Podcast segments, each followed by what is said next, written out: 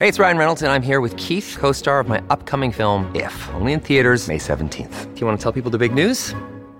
All right, I'll do it. Sign up now and you'll get unlimited for fifteen dollars a month and six months of Paramount Plus Essential Plan on us. Mintmobile.com slash switch. Upfront payment of forty-five dollars equivalent to fifteen dollars per month. Unlimited over forty gigabytes per month. Face lower speeds. Videos at four eighty p. Active Mint customers by five thirty-one twenty-four get six months of Paramount Plus Essential Plan. Auto renews after six months. Offer ends May thirty-first, twenty twenty-four. Separate Paramount Plus registration required. Terms and conditions apply if rated P G. Hello, everybody. This is Marshall Poe. I'm the editor of the New Books Network. N B N listeners like to read books and buy them. So we thought we'd tell you that that right now our friends at Princeton University Press are having a remarkable site-wide sale. You can get fifty percent off books, including ebooks and audiobooks, with the code fifty, F I F T Y, at checkout until May thirty-first. You can save some real money on Princeton University Press books. I encourage you to go there and check it out. Welcome to the New Books Network. Uh, hello, everybody. I am uh, here today with uh, uh, Doctor Susan Brandt uh, to talk uh, with, to discuss with her about uh, uh, her uh, uh, book, Women Healers, Gender, Authority and Medicine in Early Philadelphia, published uh, by uh, the University of Pennsylvania uh, Press uh, in two thousand twenty-two. Doctor Brandt uh, teaches history at uh, the University of uh, Colorado at Colorado Springs. Uh, she received her undergraduate degree from uh, Duke University and her P H D in history from Temple uh, University. And uh, uh, her uh, dissertation on Women Healers was awarded in two thousand sixteen, uh, the, the twenty sixteen Lerner Scott Prize from the be- uh, for the best doctoral dissertation in U S women's history by the Organization of American Historians. So I'm really excited to be here today with Doctor Brandt and to discuss with her about uh, about. Uh, her uh, wonderful book. So thank you so much, Doctor Brandt, for accepting this uh, invitation. And uh, um, so I would like in the first place uh, to, uh, would like to begin with a standard uh, uh, questions. So uh, can you tell our listeners uh, what brought you to choose uh, to work on women healers in early Philadelphia? Because this looks uh, like a particularly challenging topic for a historian due, as you point out in the introduction of your work, to the lack of exploitable, uh, exploitable uh, sources. Uh, yes, thank you for that question. And of course, thank you for inviting me. I really appreciate this opportunity. Um, and you are right. It really was very challenging, uh, very challenging research. And um, I didn't intend to write my dissertation on women healers when I started on a second career in history after my first profession as a nurse practitioner. I was interested in the intersections of gender and politics, um, and even in Jürgen Habermas's concept of the public sphere that you've written on. But um, of course, as we know with COVID, um, healthcare is certainly very intertwined with politics. So when Susan Klepp, my dissertation advisor, introduced me to Elizabeth Coates Paschal's medical recipe manuscript with my background in healthcare, I was really hooked on um, doing a, a more medically oriented dissertation. Um, And just to tell you about some of the, one of the important sources that I use are women's medical recipe books. And um, the one that my advisor showed me was written by Elizabeth Coates Paschal, who was a merchant and healer in mid-eighteenth century Philadelphia. She was a widow, which often uh, women who were widowed would um, practice medicine along with other, along with her many other identities. Um, and she kept a really detailed discursive medical recipe books. And women's recipe books um, were household manuals. A lot of families kept these. And as I was doing my research, I found that some women um, focused on medicine. And that was a clue to me of either an interest in domestic medicine or possibly um, a, a, a practice outside of the household.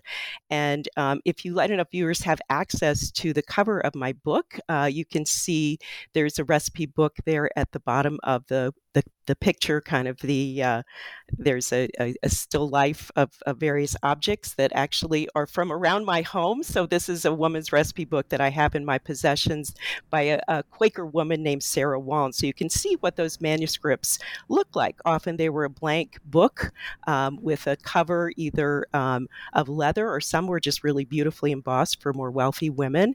Um, and women would write down household or cooking or medical recipes. Um, and along with her business uh, re- business receipt book, um, this recipe book is the only writings that we have that are extant from this woman named Elizabeth Coates Paschal. So recipe books become a really important source uh, of information about women's healing. And some recipe books offer only a very straightforward uh, uh, details of the recipe's ingredients, um, their preparation, and how to administer them. Um, but some, again, are particularly detailed. Um, and historians have found that recipe books can provide really important insights into ways that medical knowledge was collected, recorded, annotated, and passed down through generations of family members. And um, if I may, I'd like to read, I have um, a copy of the recipe book here. I'd like to read an excerpt from the book so that listeners can get a sense of uh, what these manuscripts are like. Um, this is a full page entry, um, and I'm just going to read part of it because it, it's actually a little bit long. It's titled For Consumption. And again, often these recipe books had um, a title or were often uh, put into sections. Um, and consumption in, in our world would be something like tuberculosis, lung cancer, or other wasting lung disease. It wasn't even um, specifically T B, but a very serious wasting illness. So here's what Paschal says. Take blackberry briar roots, the upright sort, not the creeping dewberry, and sassafras roots and white beech bark, each half a bushel, and boil it for four or five hours in a sufficient quantity of spring water till it's reduced to ten gallons. Put in a half a gallon molasses, brew it up with yeast, and let it work, and then bottle it. And again, she's really fermenting it here. My friend, Nathaniel Thomas, perfectly cured a man who was brought so low as to keep to his bed. I gave the receipt of this to a Jersey Indian man of about fifty years who was in consumption. While I was dosing him to it, a woman that was well-dressed and seemed like a person of credit commended this highly and said that a young woman in her neighborhood was cured of a consumption by the same drink when she had been given over his past recovery. In a few months, the son came looking for me at my house and gave thanks for what I had done for his father, who was cured within a month. Um, and again, this um, this entry is is is more you know more detailed than many, but I think you get a sense of the chains of information sharing that uh, healers were part of.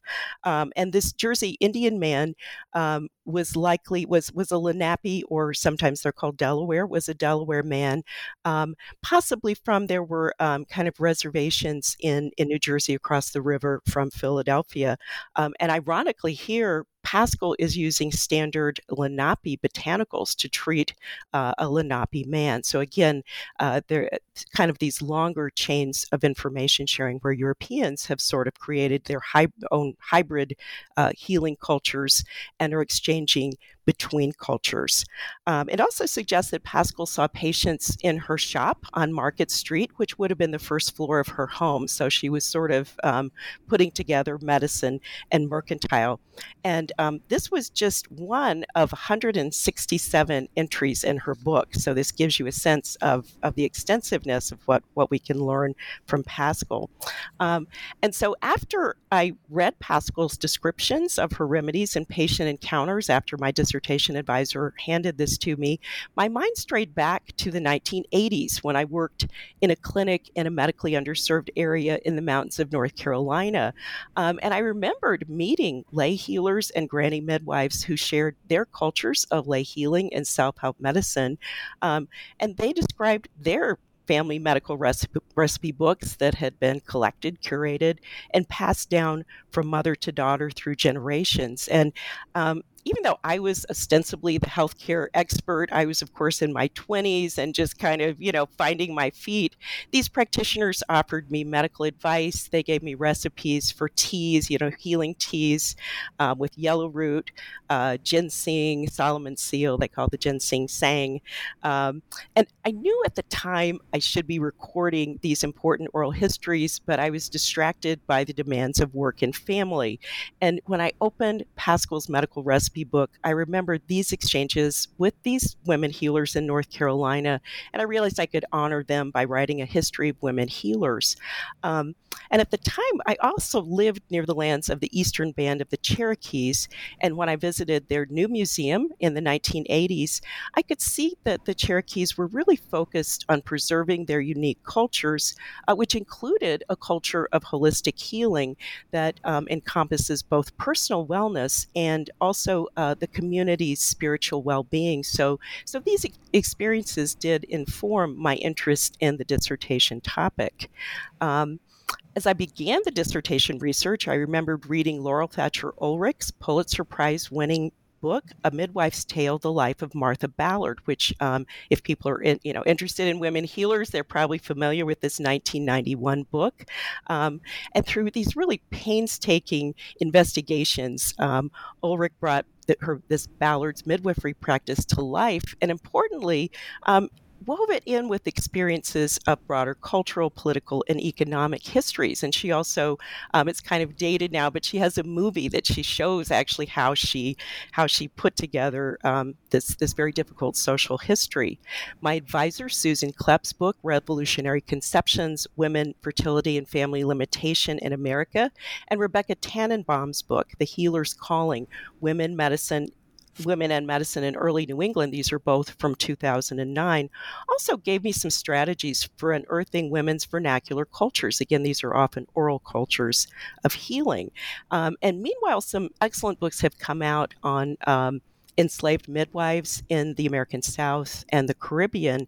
But um, particularly at the time, I was puzzled that relatively relatively few scholars of British North America had followed in these historians' trail um, until I began my own archival work and, as you point out, discovered how difficult it really was to recover women healers' practices, um, particularly in archives um, whose collections often reflect male contributions to the, you know, quote, scientific progress or, or national narratives. Um, uh, women's recipe books, a few uh, archives do have these recipe books, but it's unclear. There may be a hundred or so out there for, for British North America for, for a couple centuries.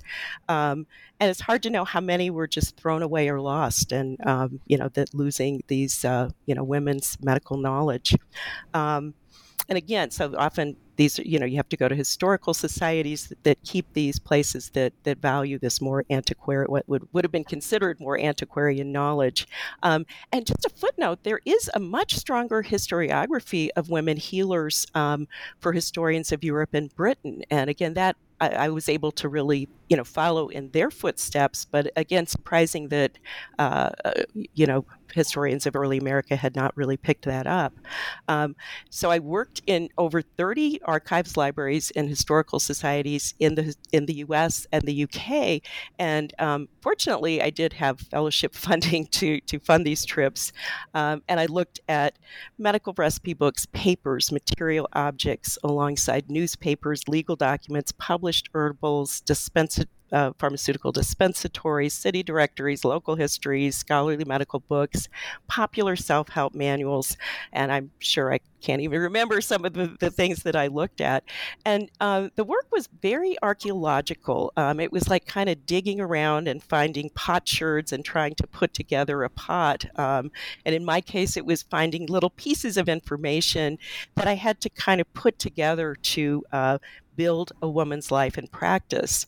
Um, and there were days of digging the archives where I really didn't find anything, and then uh, following leads that went to nowhere, and then days of great discoveries. You know, at first I wasn't even sure I was going to be able to, you know, I saw, I had Elizabeth Coates Paschal, and I thought, well, is she the only one out there? And uh, lo and behold, as I began digging, you know, the, the woods were full of them. There were lots of women healers.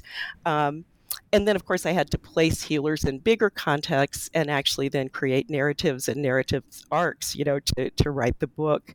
And um, so I found that although their contributions to the healthcare labor force are relatively invisible, um, your American, Native American, and African American women have long served as essential medical workers in the Philadelphia area. Um, and of course, as the COVID pandemic has shown us, the majority of essential medical workers today are women. So I guess I'll stop there. But again, it was very challenging, but kind of a lot of fun as well. Yes, absolutely. And uh, well, it not, was not just uh, challenging, but uh, uh, extremely relevant and important to do this work because, uh, as you uh, as you show in your uh, in your book, uh, these uh, these women were uh, key um, key figures in their societies and provided Uh, um, medical care, uh, essential services in uh, in uh, medical care for their uh, for their communities. But at the same time, it's quite difficult, uh, probably for uh, readers today, to um, have uh, a precise idea of uh, the kind of uh, um, healthcare providers that these women Uh, Uh, were because uh, there is not exactly a f- professional figure that is comparable in the healthcare system as we know it uh, today. So uh, maybe could you um, draw a kind of portrait of uh, the kind of uh, healers that uh, you uh, that you worked on in your uh, in your book? Of course, and um, I love to talk about uh, these these healers and their uh, lives, uh, social Uh, positions, and their work was very diverse. So my so there almost isn't really like one uh, portrait of, of a woman healer in the greater Philadelphia at this time. So my book sketches a number of portraits. Um, and if I get too long-winded in this place, this is here. This is something I love to talk about. So you know, kind of. You know, wink at me if I if I get too long-winded. Um, so women healers of various social orders, including women of color, worked as in a, in a number of uh, practices. They worked as doctresses, which was the female equivalent of a doctor, apothecaries, bone setters, cancer specialists, midwives, eye specialists, herbalists, and nurses, to name a few. Um, and many, and this was in an unregulated medical marketplace. Anyone could um, just call themselves a doctress, doctor, or apothecary. Um, there were not, you know, state regulations. Um, and many participated in an emerging capitalist marketplace by preparing and selling um, p- uh, patent medicines or peddling pharmaceuticals door to door. So, um, you know, again, women of various classes participated um, in very different spaces. Um, so, and, and you're right, this freewheeling medical marketplace is very different with with these very few legal constrictions is very different from a different environment from ours in the twenty-first century, where we place healthcare workers in rigid categories uh, regulated Uh, by the state licensure of physicians, nurses, nurse practitioners, physicians assistants, nurses aides, uh, uh, pharmacists, uh, you know, physical therapists, just, you know, on and on throughout the healthcare uh, spectrum. And so in the past, identities were much more fluid than they are today. And that was, you know, something that I kind of learned as I began digging into the sources. Um, and my term women healers, people often ask me, what do you, you know, what do you mean by women healers? Um, it construes healing in its broadest sense, um, encompassing a spectrum of both paid and unpaid work. Um, and again, this includes kind of a laundry list of diagnostic, prescriptive, therapeutic, pharmaceutical, obstetric, um, as well as nursing services. And women's practices could incorporate any combination of these categories, often changing over a course of a lifetime. And again, I do see women um, maybe starting as as a healer who pra- you know provides medicines for free, then because of financial need, um, starts, uh, you know, starts a paid practice. So there are a lot of, a lot of movement, and it makes it hard to see, you know, what a healer is, because Paschal is a merchant and she has an identity as a, as a dry goods uh, salesperson, but she's also doing kind of, um, you know, like Walgreens Minute Clinic on the side in her, um, in her, in her shop. Um, so in each chapter of the book, I focus on one main healer and build networks of other healers and kind of nets of other healers around that woman. Um, so again, there's kind of a, a variety of portraits even within each chapter. Uh, so in eight loosely chronological chapters beginning in the late seventeenth century and continuing through the early nineteenth, I explore women's medical work and their various uh, and the various types of medical authority that they appropriated um, to counter attempts to marginalize their practice. So I kind of have, you know, each chapter sort of features one portrait, kind of builds on it, and then focuses on one type of authority that women are using to to maintain um, their the legitimacy of their practices. Um, and I actually kind of almost bookend front and back with the um, the founding of Philadelphia's Female Medical College. This was the first women's medical school in the in the United States, founded in, in eighteen fifty.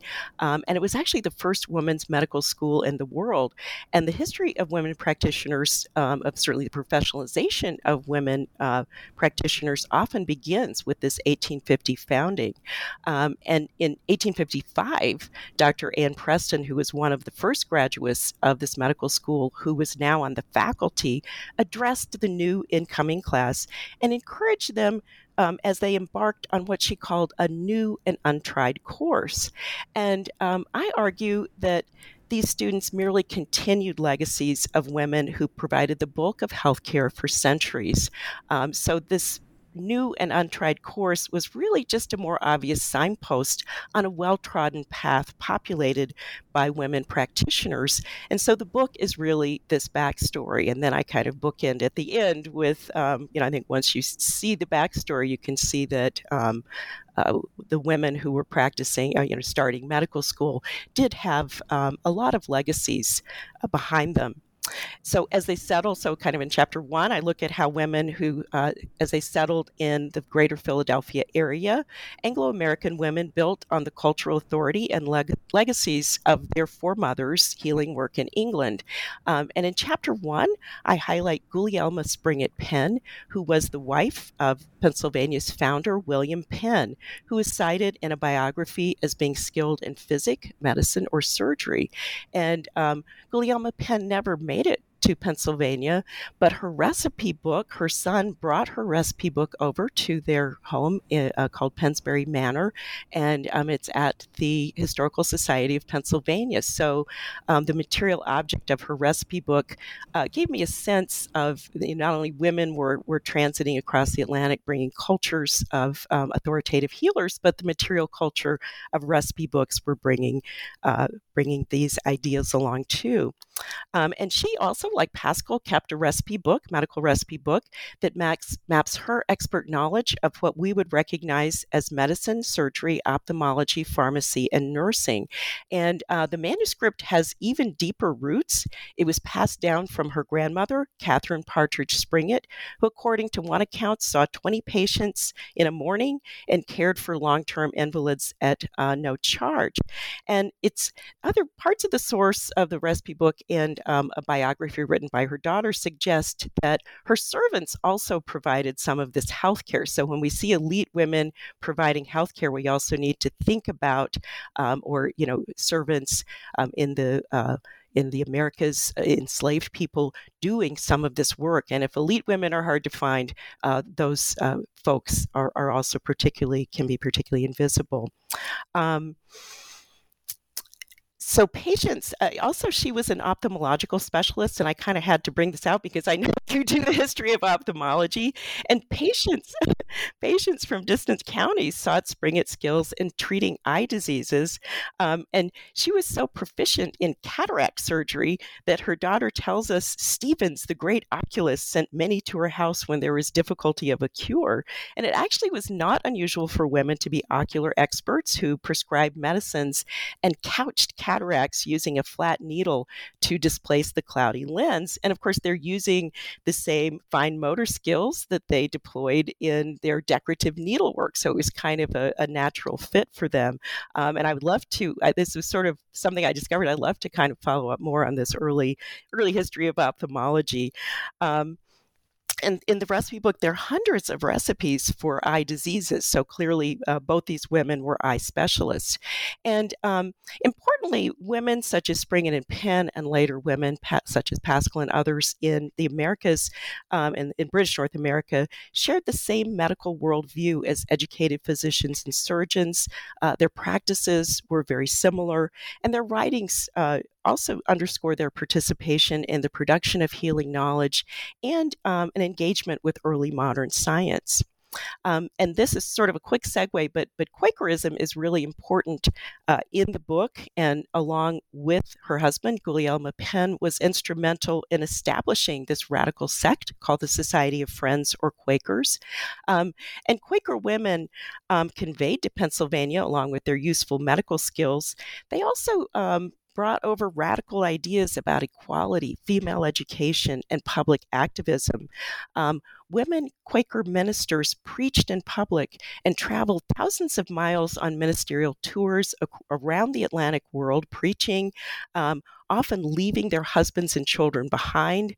Um, and These kinds of, oh, they're also, um, you know, uh, Quakers refused to tip their hats to anyone, so they they um, rejected professional hierarchies, which allowed them to uh, challenge learned physicians' uh, authority.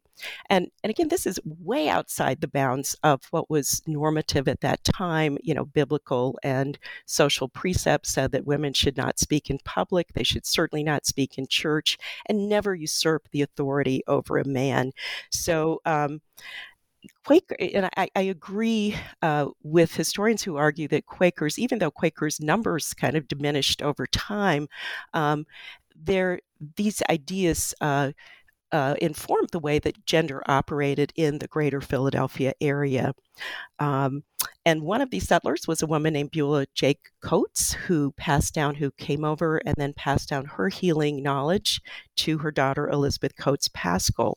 So in chapter two, um, I use social network theories to analyze how Paschal became an authoritative node within her medical networks. And I think, um, as we saw a little bit in the expert um, excerpt that I gave from her from her book, um, she was very much embedded in um, in uh, webs of medical healthcare and changes, and uh, social network theory suggests that those, as you become an authoritative node in um, in these social networks, that you know you kind of accrue more and more authority. So I kind of look at that, um, and her exchanges with Lenape healers also demonstrate that healing could be a site of, of intercultural cooperation, as well. Uh, you know, amid the the many conflicts between um, European settlers and Native American groups. Um, so chapter three looks at um, indigenous women's healing work, which is um, really difficult to recover. Um, and I, I focus on a woman named Hannah Freeman, who uh, the reason we actually even know about her is that she was called the last, quote, the last Lenape Indian in Chester County, Pennsylvania, uh, west of Philadelphia. And so it, there's sort of this um, kind of myth of, of the vanishing Native American, where as they begin to vanish, then people remember, oh, wasn't that, you know, oh, that's a passing culture.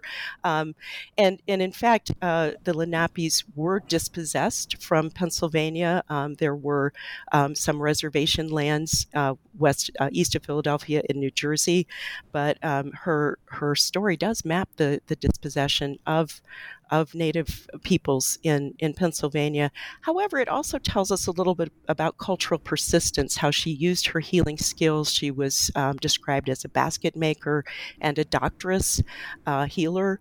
Um, and, and so she used her medical skills as a subsistence strategy to remain on the lands, on her ancestral lands. So she was um, able to at least um, have some control over her, her choice of where to stay. And uh, healing was, was part of her cultural persistence. Um, I also look at one one source for Native American women's healing are uh, that you have to read very carefully are um, uh, natural philosophers, the scientists of the time, or missionaries, and um, Peter Kalm, a Finnish uh, naturalist, and John Heckwelder, who was a Moravian missionary, actually provide detailed information. Again, it was a matter of like just reading through their diaries and, and narratives. Um, but I did find instances where they cited Native American women who either treated them successfully or they, they witnessed um, a, a settler being treated successfully by a Native American woman. And of course, they were very interested in secret, in their, they called them the secret Indian cures and, um, uh, you know, learning those. So, so again, I look at, at healing as a space of, um, you know, in, in a situation where where people's lives are at stake, often healing can be a space of of temporary uh, collaboration across cultures. So um, that's, you know, again, very, very difficult, however, to get, um, you know, to get at those women. Um, and in chapter four, I look at the authority of Enlightenment science. Um, and I bring back Elizabeth Paschal um, and looking at how women learn to wield this new authority and knowledge of Enlightenment science and how that informed their practices. Um, and the rise of, of this new empirical science challenged the longstanding preeminence of university degrees and ancient experts. And this was really a hands-on observation, almost what we would consider sort of the scientific method, where you observe, experiment, uh, create hypotheses. So this was actually accessible to people who were not university educated, artisanal people, um, as well as uh, women of, of, of various social orders. Um, and so again, women like Paschal were undeterred by male natural philosophers uh, who contended that women were innately too irrational to contribute to the, you know, the rational. They were too irrational and passionate to contribute to uh, science and medicine. Um, and in her recipe book, Paschal describes reading medical texts, engaging ex- in experimentation, participating in natural philosophical societies. Um, so they're really authorizing themselves as producers of scientific knowledge. And um, here I flip the traditional narrative of history, of the history of science as the kind of top-down history of science, and um, think about history from the bottom up. And and so the lines between science and folk healing are blurrier, and the story includes uh, more historical actors, men and women of various ethnicities and social orders. Um, and as we know, European governments and universities uh, sent natural philosophers on what we might call bioprospecting missions to discover commercially valuable plants and minerals. And they've recognized Native Americans, peoples of African descent, and ordinary colonists as uh, critical sources of information about the natural world. Um, But, of course, they also, in the process, over time, tried to erase these uh, indigenous and um, African origins of, of critical illnesses as they began became part of the European uh, materia medica. medica. Um, and by contrast, I find in women's recipe books well into the nineteenth century, um, women healers uh, continue to acknowledge um, indigenous origins of medications. Um, and in chapters five and six, I examine how the emergence of a male culture of market capitalism posed some additional potential barriers to women's traditional healing authority. However, I found that working class women, and, as well as elite women, took advantage of an emerging culture of medical consumerism to develop uh, these very successful entrepreneurial practices. And again, this was sort of one of the surprises of my research that, um, you know, women were kind of participating in this marketplace. Um, in chapter five, I feature Margaret Hill Morris, an elite widowed Quaker woman who had provided free care to her community uh, for years and years. But during the American Revolution, she faced financial reverses. Uh, and so she opened a fee-for-service medical practice in her home in Burlington, New Jersey, across the river from Philadelphia. And she diagnosed, prescribed, compounded drugs, dispensed medicine, and provided nursing care. Um, And she, with kind of a note of pride, says, you know, there's not a dose of medicine to be got in this town without coming to me for it.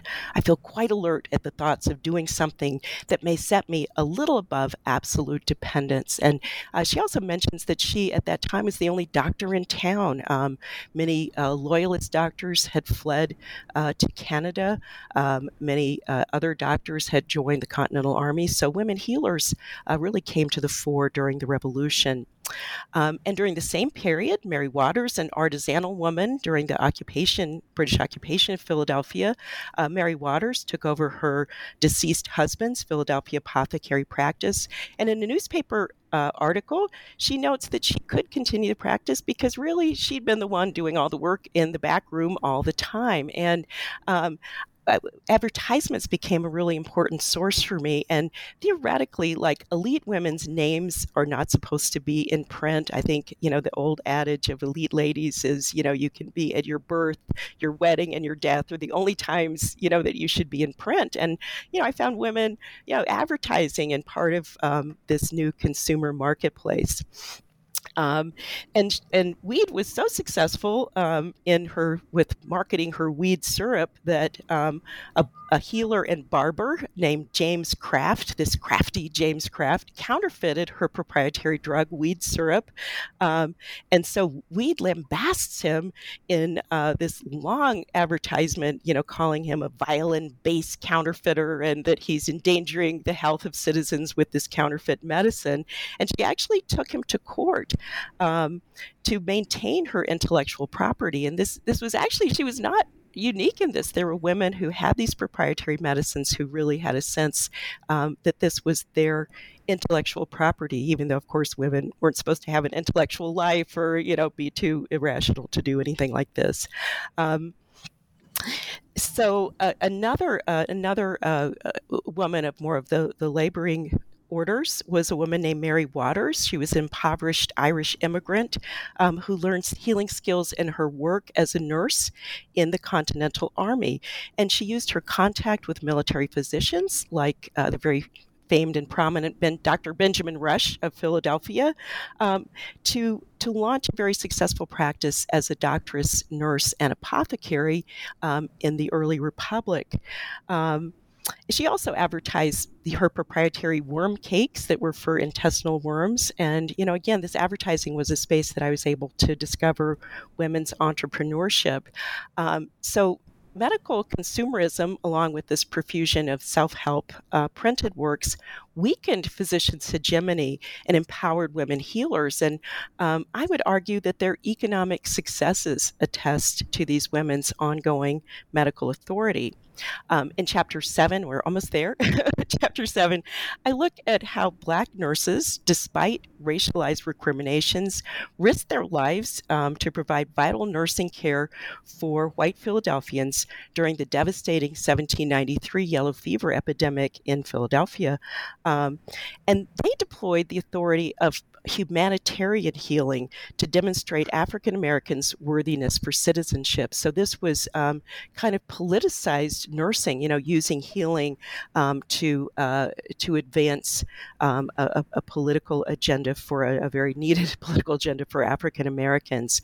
And um, importantly, nursing at the time was a very undesirable uh, undesirable work. It was way below domestic uh, domestic service. It was associated with drunkenness, theft, and prostitution. Nurses were the lowest of the low. And um, these nurses from Philadelphia's Free African Society reframed um, African American, you know, their their healthcare work as an act of benevolent civic virtue, and this was sixty years before Florence Nightingale, or, you know, the famed Florence Nightingale, founder of nursing, introduced to a global audience the notion of nursing as a humanitarian pursuit for, you know, white middle-class ladies um, in her work during the Crimean War. Um, and so this was actually a very significant moment where um, Nightingale said nursing is an art, and um, they're, the leaders of the Free African Society also, prior to Nightingale, said, you know, nursing is an art, and it's it's a humanitarian art, and, uh, you know, really emphasizing the humanity of Black people that was often, you know, often denigrated. Um, and, you know, and here again, we have a precedent for women of color working, risking their lives uh, to work as essential workers during a pandemic that, you know, we've certainly seen in COVID. Um, and in, in my final chapter, in Chapter eight, um, I look at how a powerful discourse of domesticity sought to relegate women to the private household sphere, you know, safe from the, you know, the worries and cares of the business world. And I almost think that um, this culture of domesticity was even more constricting for women uh, than even the professionalization of medicine. However, you know, there's sort of a difference between what prescriptive w- literature is telling women to do and what they actually do. Um, so Euro-American and African-American women continued to pursue medical entre- entrepreneurship. They learned science and women, women's academies that were flourishing at the time, and to become practitioners in um, non-traditional movements, such as homeopathy, Thompsonianism, um, and hydropathy, or the water cure. Many became public health educators and leaders in health reform organizations. And um, I would argue that it was no accident that the first women's medical school in the world was founded in Philadelphia, um, because Philadelphia had, you know, women in Philadelphia had supported um, this robust culture of women's healthcare work for almost two hundred years. So that was that was pretty long-winded, but you know, when you say talk about women, talk about your women healers, you know, that that gets me going. No, absolutely, I, I believe it is. It was uh, it was probably the best the best way to for our audience to uh, to have uh, a, an overview to the uh, really rich uh, um, kind of uh, personalities uh, that uh, that you describe in your book, not just as in individual uh, female healers, but also as uh, so you, you you talked about uh, women belonging to very different social background, ethnical background, uh, uh, and uh, uh, really um, gaining, having, uh, um, acquiring knowledge and uh, skills, uh, not just uh, in uh, healing, but also, uh, well, these were proficient business uh, persons uh, that managed to navigate very uh, very complicated uh, uh, economic situations due to the development of capitalism, uh, the situation in of a country in uh, uh, facing uh, facing uh, uh, a war, uh, and uh, and also uh, something that really fascinated in your book uh, in is. Uh, The fact that, uh, um, well, how this, uh, these women were uh, facing the um, process of uh, uh, professionalization of uh, of medicine as a discipline, uh, uh, well, uh, exclusively masculine and uh, institutionalized in uh, Uh, universities and uh, uh, professional associations that were convening a, a, a discourse that excluded women from uh, from the profession. So something that is uh, really uh, that that I, I would li- like you to to to ask you is uh, what uh, uh, it, it is. How did these women manage to face, uh, to confront, to this uh, surge of uh, a new uh, set of uh, regulation decided by men uh, about the medical profession? That's a great question. And um, I, I think um, one thing is that, and this is, pro- I think this is different in um, in. continental Europe and Britain. Um, in America, there was a, an unregulated medical marketplace well into the nineteenth century. A few states did try to put forth um, medical licensure, and it was not well enforced. So we sort of continued with this freewheeling marketplace. Um, so, uh, you know, I think the current historiography, I, I think for those of us um, who grew up in like, you know, the fifties, sixties, seventies, where uh, physicians were sort of like gods, you know, you just didn't question them. There was sort of that, you know, feeling that, you know, physicians were everything. And I think um, I, I, I sense that younger people, uh, we almost have this very, uh, our, our own marketplace is, is a lot more diverse with people. You know, you might go to a doctor, or you might go, uh, he didn't work, I'm going to an acupuncturist, I'm going to a holistic, you know, doctor. I, you know, you know, there's a Chinese practitioner that that's really cool that I've used. So I almost feel like we're now more back to kind of this, you know, diverse medical marketplace where Western medicine, you know, still holds quite a bit of authority and sway, but maybe um, not like it did uh, back in, say, the fifties and sixties. And I think um, medical historians from that time looking back were sort of looking to see how did doctors, you know, become gods. And the newer histori- historiography indicates that really it's the late nineteenth century before physicians actually uh, get that medical hegemony um, in the U S and uh, perhaps even in the nineteen twenties when medicine moves out of domestic spaces where, you know, women are still, even with physicians, mediating um, what's going on in healthcare, and moves into hospitals where that real control, you know, where you can walk into a hospital, they pull off your clothes and you're in a hospital gown, you know, that there's there's that institutional control. But but that being said, physicians did um, did exert an aura of power. Um, they did create the infrastructures of medical societies, of, you know, medical journals, um, places that did um, exclude women.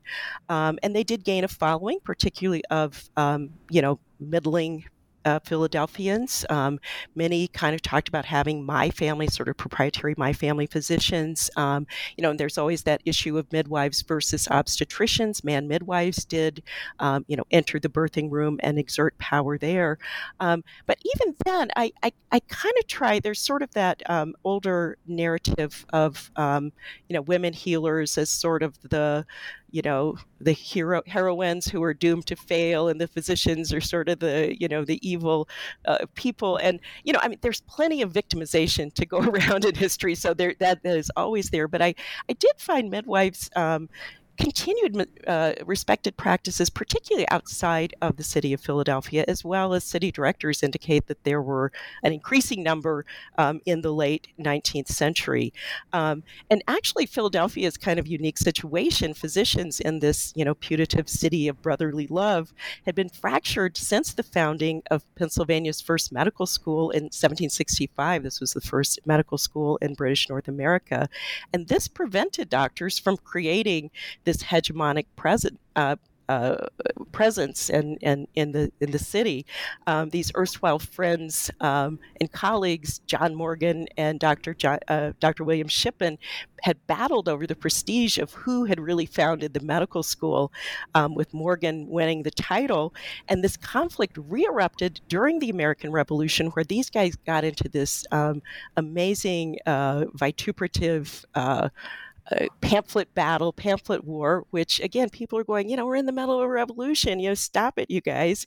And this reemerges, these same factions reemerge during the seventeen ninety-three yellow fever epidemic. And again, newspaper editors are saying, you know, it's bad enough without you guys fighting and confusing the public. So, I mean, literally, uh, you know, sort of like going, you know, this is not, you know, they needed a lesson in like hegemony, you know, Gramscian hegemony one oh one, you know, this was not the way to do it.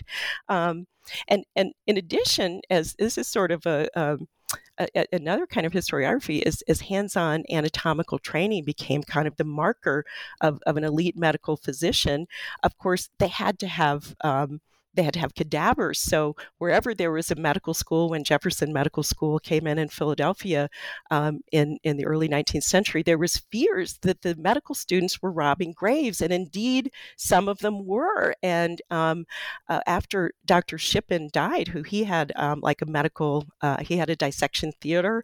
On the grounds of the dissection the- theater, a corpse was found. And of course, African Americans in Philadelphia were particularly concerned. Their bodies were often And, uh, you know, used as uh, abused in medical experimentation. So, um, you know, there medical students at the time were not, in the early nineteenth century, even one medical student at the University of Pennsylvania was like, we weren't really held in very high esteem.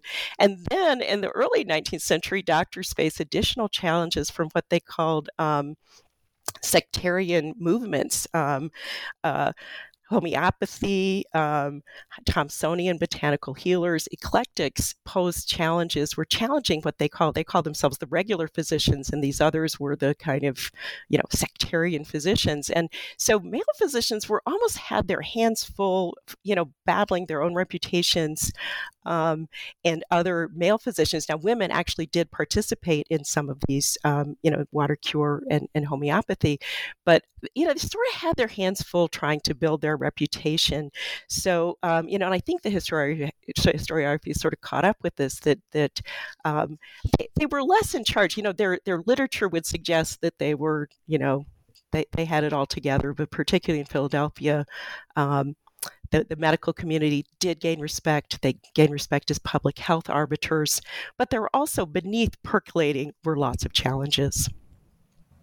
Yes, thank you. And this this actually uh, uh, an aspect that is uh, really fascinating in your work is, uh, well, on the one hand, uh, the different ways in which uh, uh, authority can be uh, built in terms of how uh, uh, a uh, healer become uh, becomes a trusted healer, because uh, he or she has a university degree, or because uh, he or she is just uh, good uh, at uh, his or her job, uh, and uh, patients can uh, can uh, uh, witness uh, the the the, uh, the skills of this of uh, these persons, and uh, uh, and so on.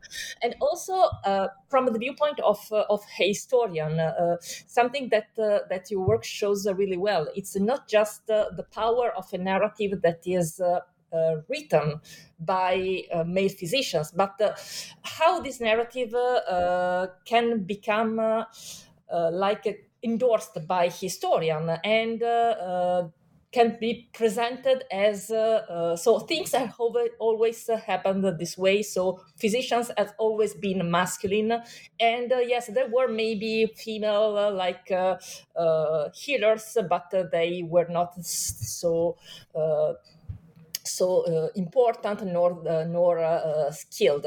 And uh, uh, well, it, it's uh, once again, as, as you said, uh, there is a lot of work to do to kind of uh, re uh, set things straight and uh, make uh, sure that uh, uh, these uh, these women who at their uh, their time were such a prominent central figures in their in, in their uh, community in communities. Uh, to be acknowledged uh, as such uh, today by uh, by uh, historians, and not like just of uh, uh, side topic uh, which is not uh, central for the history of uh, of uh, medicine. And uh, well, uh, one last question I would like to, to ask you. It's about uh, well, uh, what kind of uh, legacy can we um, uh, like uh, recognize these women have uh, left besides? Uh, said, uh, uh, well, the legacy that can be acknowledged in uh, the uh, medical school uh, of uh, for women in Philadelphia that uh, that you mentioned. Um, it, it is possible for uh, to uh, uh, I don't know, for example, in the field of uh, uh, advocacy for uh, equality, gender equality, or access to the voting rights or civil rights. Uh, uh, it is a bit of a stretch to draw a line between these uh, women and uh, fem- and activists, or uh, it is possible to make uh, to uh, to spot a legacy in this uh, in this sense. Yes, and um, actually, it, it, it is easy to make connections. Um, I think that um, historians have long recognized Quaker women in the Philadelphia area as leaders in the abolition movement and women's suffrage movements. And um, interestingly, health reform movements were very much intertwined. Um, the same people who were interested in um, in abolition and uh, you know, women's suffrage and women's rights were also starting this medical school. Ann Preston, um, Hannah Longshore, two of the early graduates, were also uh, abolitionists. Their family were abolitionists. Um, they were interested in uh, women's suffrage. They were activists there. So um, this the activism um, that was part of women's rights, I think these women, as, as we understand that uh, health and women's health um, are part of kind of a human rights and civil rights, these women did recognize it. And the same women who um, were involved um, in in creating the medical school and, and uh, in healthcare reform uh, were interested in other in other activisms. It blended very seamlessly at that time. And a lot of women, not only in the Philadelphia area, were involved in uh, health reform as, as well as women's rights. Um, and I think uh, Sarah Mapps Douglas uh, was a Black woman in Philadelphia who um, who became the first African-American woman to attend the Female Medical College. Um, she was this amazing activist that intertwined healthcare. She was a health educator. She started a school. She was principal of a school and educator, um, and, and also uh, worked in what we would view as an early civil rights movement. Um, I, I think she never completed her education because she had, that would have been so focused. She just had so much else going on, but she also considered um, the health of her community as part of, of a civil rights community. Um, so I think there are a lot of legacies. The second woman to grad, Black woman to graduate from a, a medical school graduated from um, from the Women's Medical College. Um, one of the first Native American uh Women's, uh, that was uh, Rebecca, Rebecca J. Cole, let me say their names, um, and Suzanne, Susan LaFleche Picot um, in the eighteen eighties uh, was the first Native American woman to graduate from medical school, and that was from the Women's Medical College. Um, and I think there, there are also other, you know, we sort of have a professionalization legacy, but there are, are ongoing legacies of lay women healers that continued practicing. Um, there was a Lenape healer, Elizabeth Harker Elmer, who um, exemplifies Native American women who continued to provide healthcare in their community, and she was recognized um, as both a community leader and a healer um, in her community in Bridgetown, New Jersey. Um, there were women who continued as lay healers in their communities um, in Pennsylvania into the nineteenth century. Uh, one thing I didn't get to talk about are uh, German-American women were a big presence in Philadelphia, and they had a special, um, it was almost kind of a spiritual as well as herbal healing called brasher, brasherie, brasherie, um, and they uh You know, they practice, and, and that practice continues. They're lay healers um, of this specific German-American practice today. So so I think they're, they're legacies of both professionalization and of kind of ongoing beneath the radar, and sometimes not so beneath the radar, radar of, um, of vernacular and lay healing.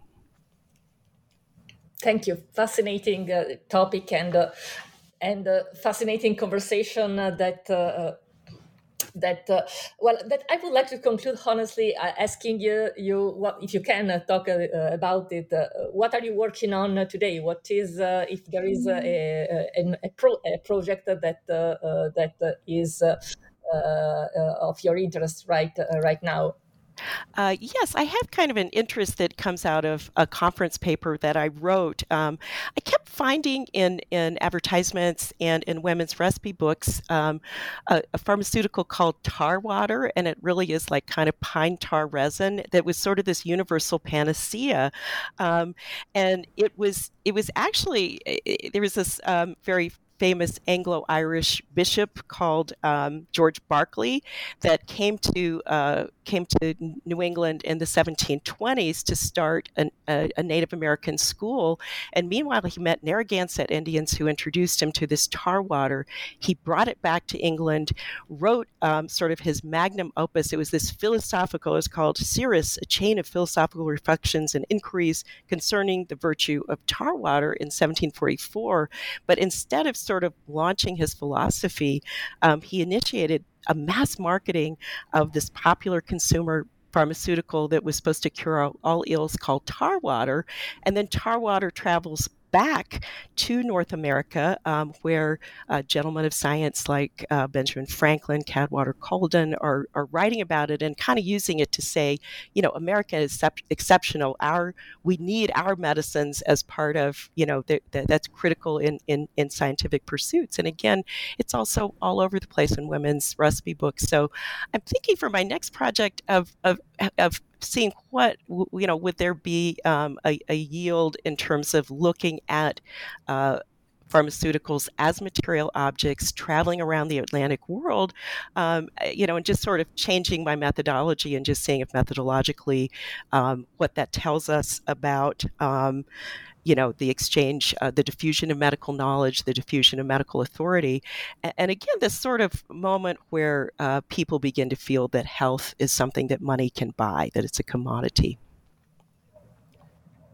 fascinating topic. I, I'm sure that our listeners can can't wait to uh, to learn more about this uh, and uh, well and to read in the first place uh, uh, your your work on women's uh, women's healer. Uh, Thank you so much once again, uh, uh, Doctor Brandt, for your uh, for being with us uh, with us uh, today and for sharing uh, your uh, your uh, knowledge uh, and uh, uh, your uh, for summarizing and discussing uh, your uh, your work uh, with for our uh, listeners, and uh, uh, well, good uh, good luck with with your ongoing uh, project. Thank you so much. And again, thank you for having me on New Book, New Books Network. I, I really enjoyed it.